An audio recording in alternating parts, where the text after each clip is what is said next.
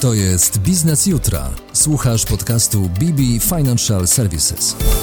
Dzień dobry, cieszę się bardzo, że spotykamy się z Państwem znowu. Mówię w liczbie mnogiej, dlatego że razem ze mną nie byle jaki gość. Janusz Kamieński, konsultant, trener, biznes developer i manager, założyciel firmy doradczej Strategy and Results, doradca zarządów firm w Polsce, w Czechach, w Danii, Holandii, w Niemczech, w Rumunii oraz w Wielkiej Brytanii. Cieszę się, że się spotykamy. Witam, dzień dobry. Będziemy rozmawiać o zarządzaniu firmą, w tym dlaczego warto dbać o pracowników i może na początek ustalmy, w jaki sposób firma rozwija się razem z, z, pracownikami, czy w ogóle się rozwija, jak powiązać te dwa rozwoje, rozwój biznesu, rozwój firmy z rozwojem zespołu pracowniczego. No to są pojęcia, które są ze sobą nierozerwalnie związane. Przecież firmy to pracownicy. Y, firmy są zakładane przez pracowników, prowadzone przez pracowników na rzecz innych pracowników de facto, bo klienci tych firm też są gdzieś jakimiś pracownikami i innymi ludźmi. Więc, więc firmy to ludzie. Dwa nierozerwalne ze sobą połączone pojęcia. W gruncie rzeczy zwróciłeś na ciekawą rzecz uwagę, to znaczy, że w firmie pracownikiem jest tak samo prezes, jak i człowiek znajdujący się na helpdesku, załóżmy i teoretycznie mają to samo zadanie, to znaczy po prostu rozwój biznesu. Zgadza się? Absolutnie tak. Jeden i drugi jest najemnikiem, można powiedzieć, chyba że prezes jest właścicielem firmy, też dodatkowo jest właścicielem. A jakie czynniki w ogóle decydują o rozwoju przedsiębiorstwa?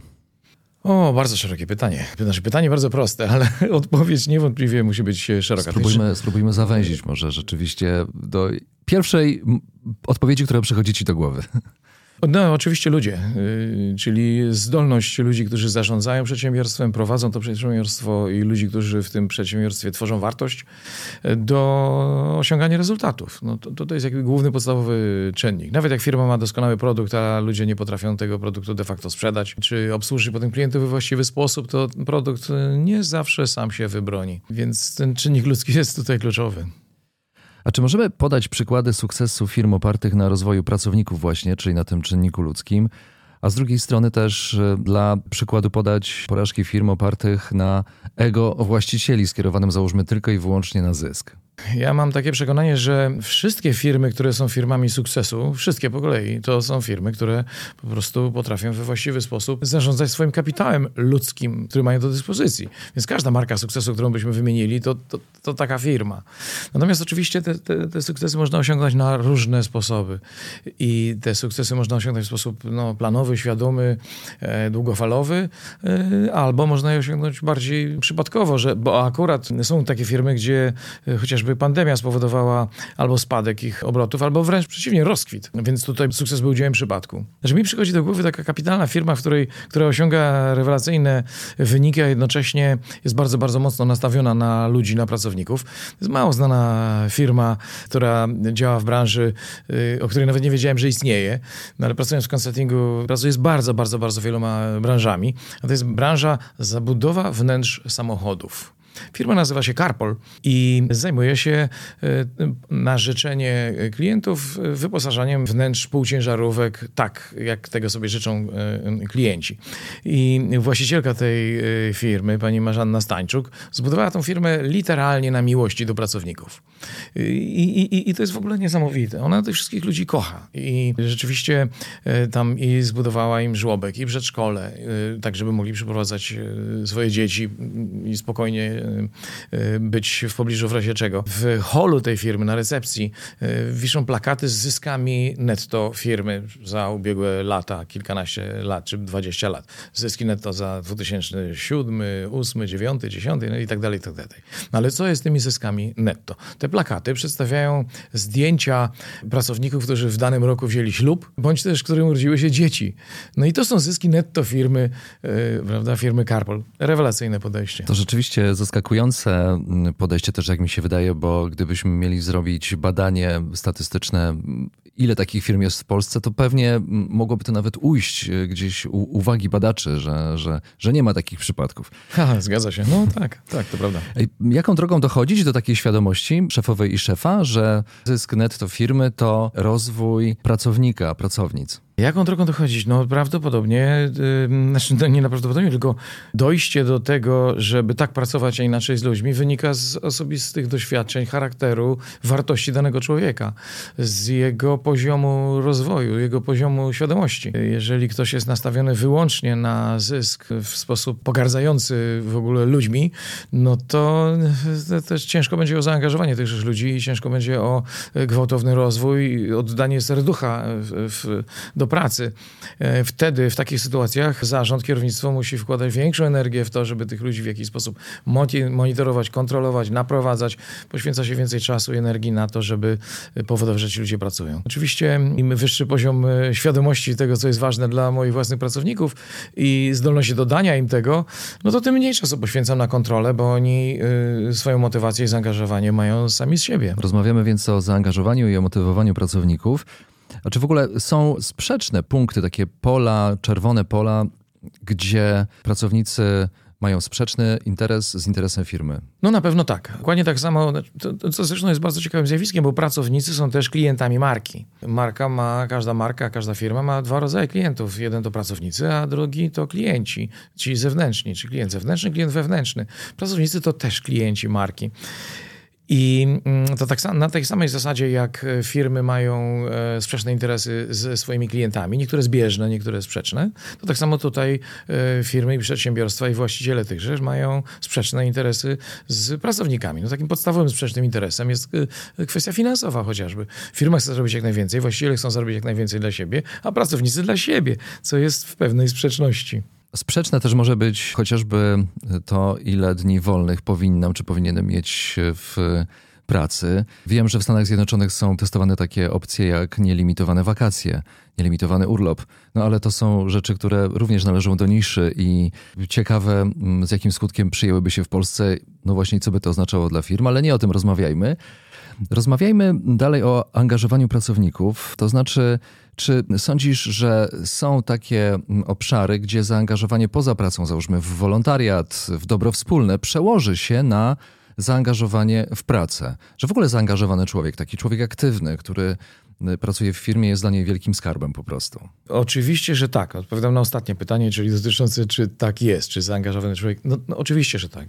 Człowiek zaangażowany przekłada się na, y, na jego y, chęć do pracy, do zmiany na lepsze i tak dalej, i tak dalej. To, to, to, to w ogóle bezsprzecznie. Zaangażowanie jest, jest, jest kluczem do tego, żeby firma się rozwijała i osiągała swoje rezultaty. Dobrostan i cała kwestia dobrostanu, która w tej chwili się rozbudowuje, podobnie jak CSR, funkcjonowanie w, w branie pod uwagę w ogóle funkcjonowania w społeczności lokalnej, w której e, firma istnieje, to są pewne czynniki, które mm, pojawiły się od pewnego czasu, które wywołane zostały koniecznością zwiększenia wartości dla samych pracowników przez przedsiębiorstwa. Jeżeli te przedsiębiorstwa chcą mieć swoich ludzi u siebie e, i, i, i ci ludzie chcą poświęcić swój czas, zaangażowanie, serducho w rozwój danej organizacji, to ta firma musi stworzyć im pewną wartość. Dokładnie tak samo jak klientom zewnętrznym zewnętrzną też musi stworzyć pewną wartość. I okazuje się, że samo miejsce pracy okay, jest pewną wartością. To, że ja mam miejsce pracy, że mogę gdzieś pracować, jest wartością, ale, ale wartości pod tytułem miejsce pracy mogę mieć w różnych organizacjach.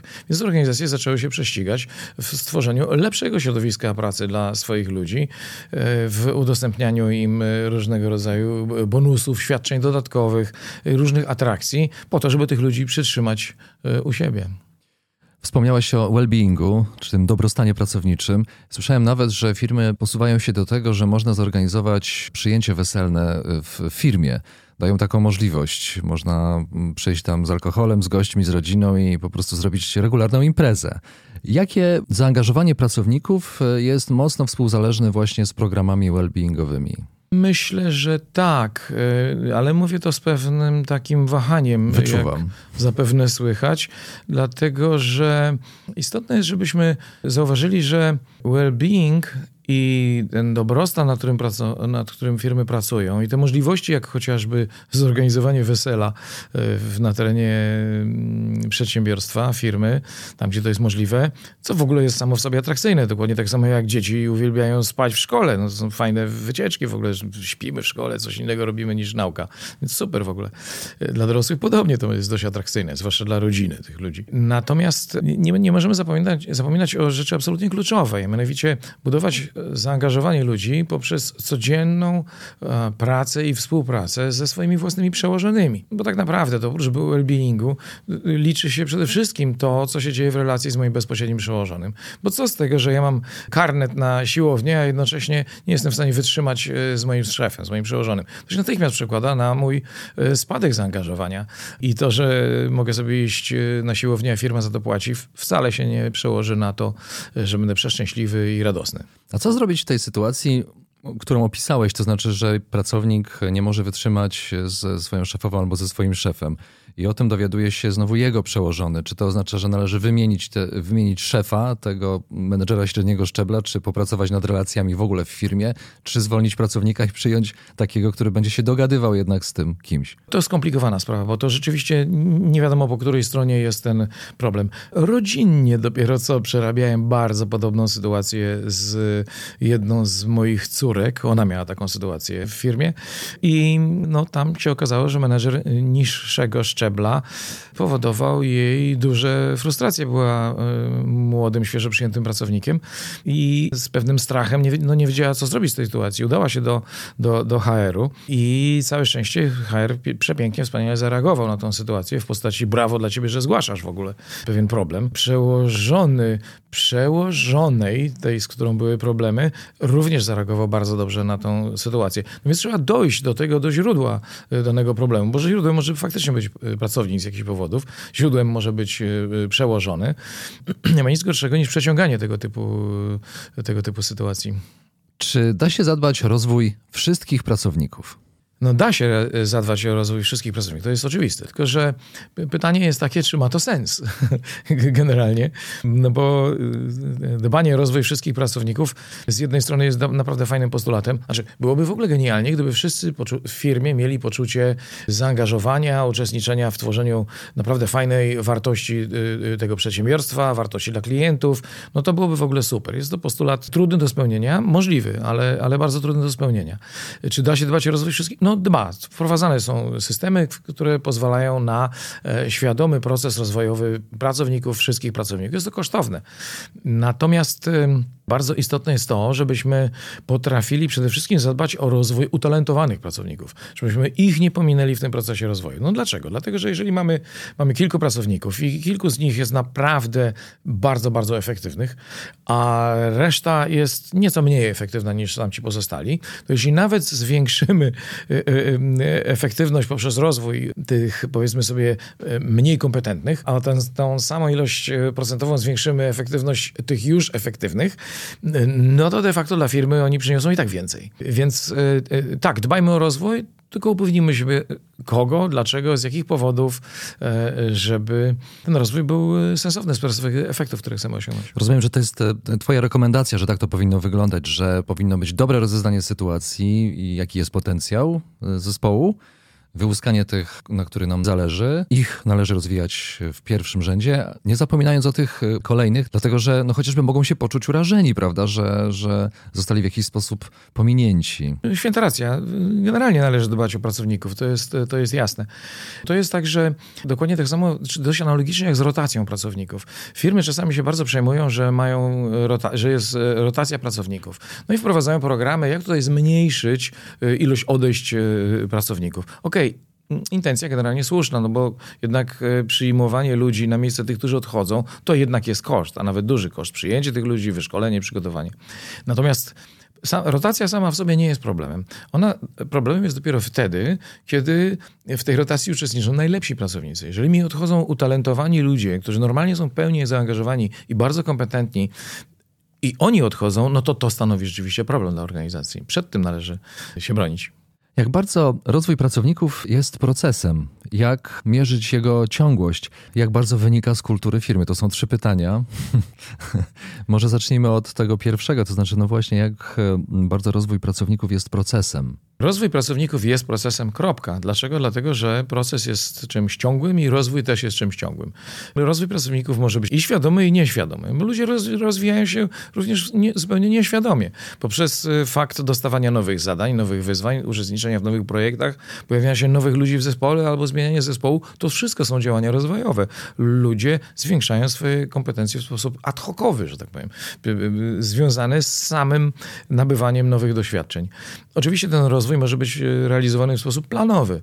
E, e, chcemy coś osiągnąć. Zresztą pracuję w tej branży od dawna i, i, i bez przerwy pracujemy nad tym, żeby pracownicy byli bardziej efektywni. To się wiąże z rozwojem. No i oczywiście są realizowane odpowiednie procesy rozwojowe pracowników, które zmierzają do określonych konkretnych celów, które chcemy osiągnąć, nauczyć określonych kompetencji, nauczyć uczestniczenia w takiej, a nie innej zmianie i zarządzania tą rzecz czy inną zmianą. Ciągły proces. A jak mierzyć e, tę ciągłość, zmianę? Czy są, są do tego odpowiednie narzędzia? Tak, oczywiście, że tak. E, mierzyć warto. Jest takie znane i dobre i mądre powiedzenie, że gdy wprowadzamy do firmy jakieś mierniki i zaczynamy w firmie coś mierzyć, to z tymi miernikami jest dość śmiesznie, bo jak tylko zaczynamy coś mierzyć w firmie, to od razu to coś się poprawia od samego faktu koncentracji na miernikach i na tym, że o, będziemy właśnie mierzyli taki, a inny czynnik, to ludzie już od razu się na nim e, koncentrują. E, więc warto. Natomiast bardzo trudno jest mierzyć e, de facto, znaleźć mierniki dla celów rozwojowych. Dlaczego? Dlatego, że to są typowe tak zwane cele jakościowe, a nie ilościowe. Przy celach ilościowych Znaleźć miernik jest bardzo prosto. Przy jakościowej trzeba sobie odpowiedzieć, a po czym my rozpoznamy, po czym my odkryjemy, że oto właśnie nasi pracownicy się rozwinęli. Prawda? Albo do czego nam jest to potrzebne, do czego potrzebujemy tego rozwoju. I w tych dwóch pytaniach można znaleźć e, mierniki do tych jakościowych celów. Bardzo rozwój zespołu jest związany z kulturą firmy.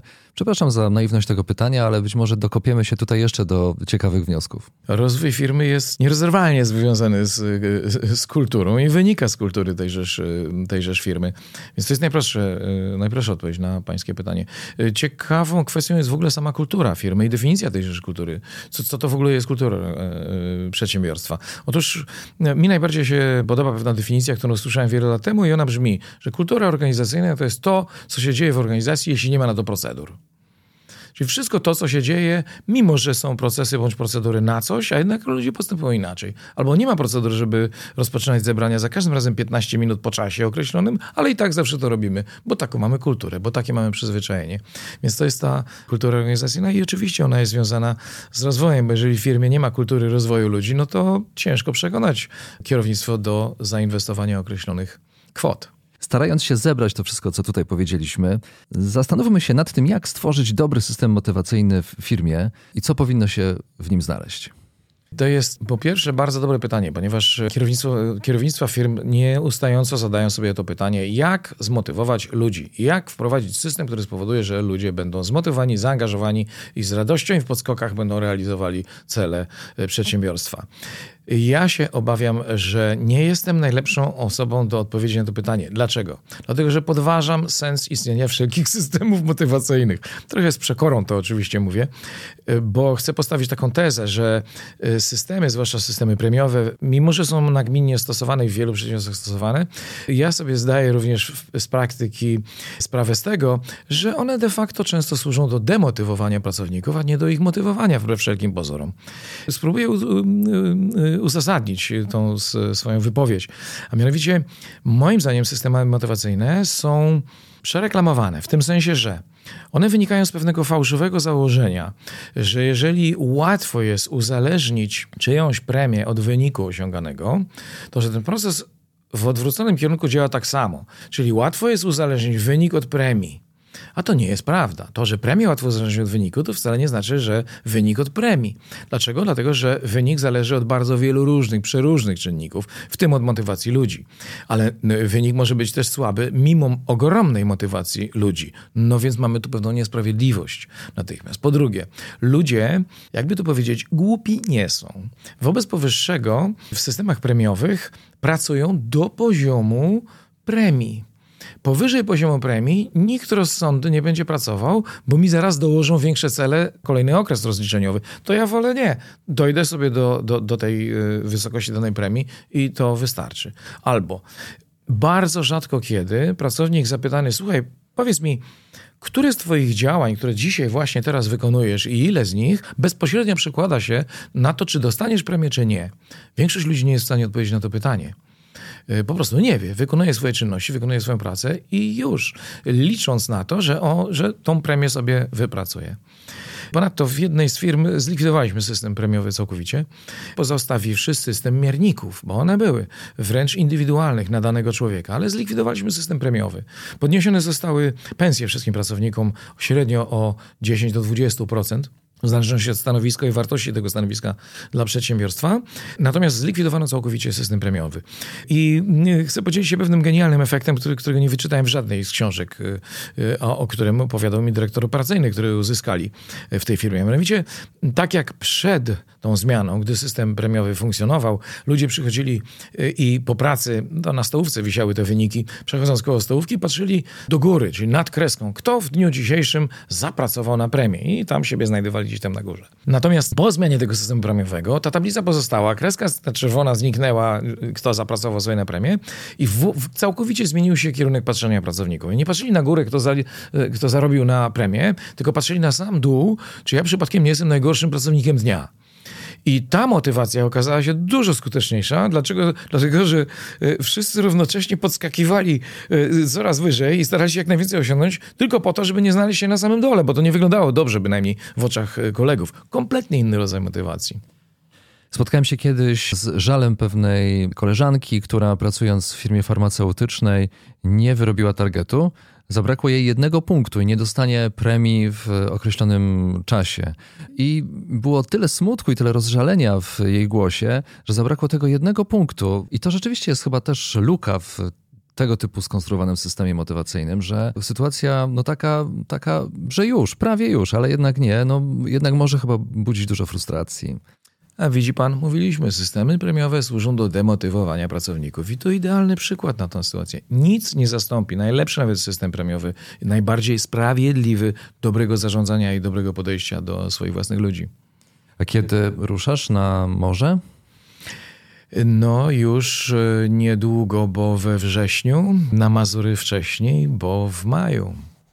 Bardzo dziękuję za rozmowę. Janusz Kamieński, konsultant, trener, biznes developer, manager, założyciel firmy doradczej Strategy and Results. Był naszym gościem, doradzał w tym przypadku, w jaki sposób zarządzać pracownikami i pracownicami w firmie po to, żeby biznes osiągał lepsze wyniki. Bardzo dziękuję. To jest Biznes Jutra. Słuchasz podcastu BB Financial Services.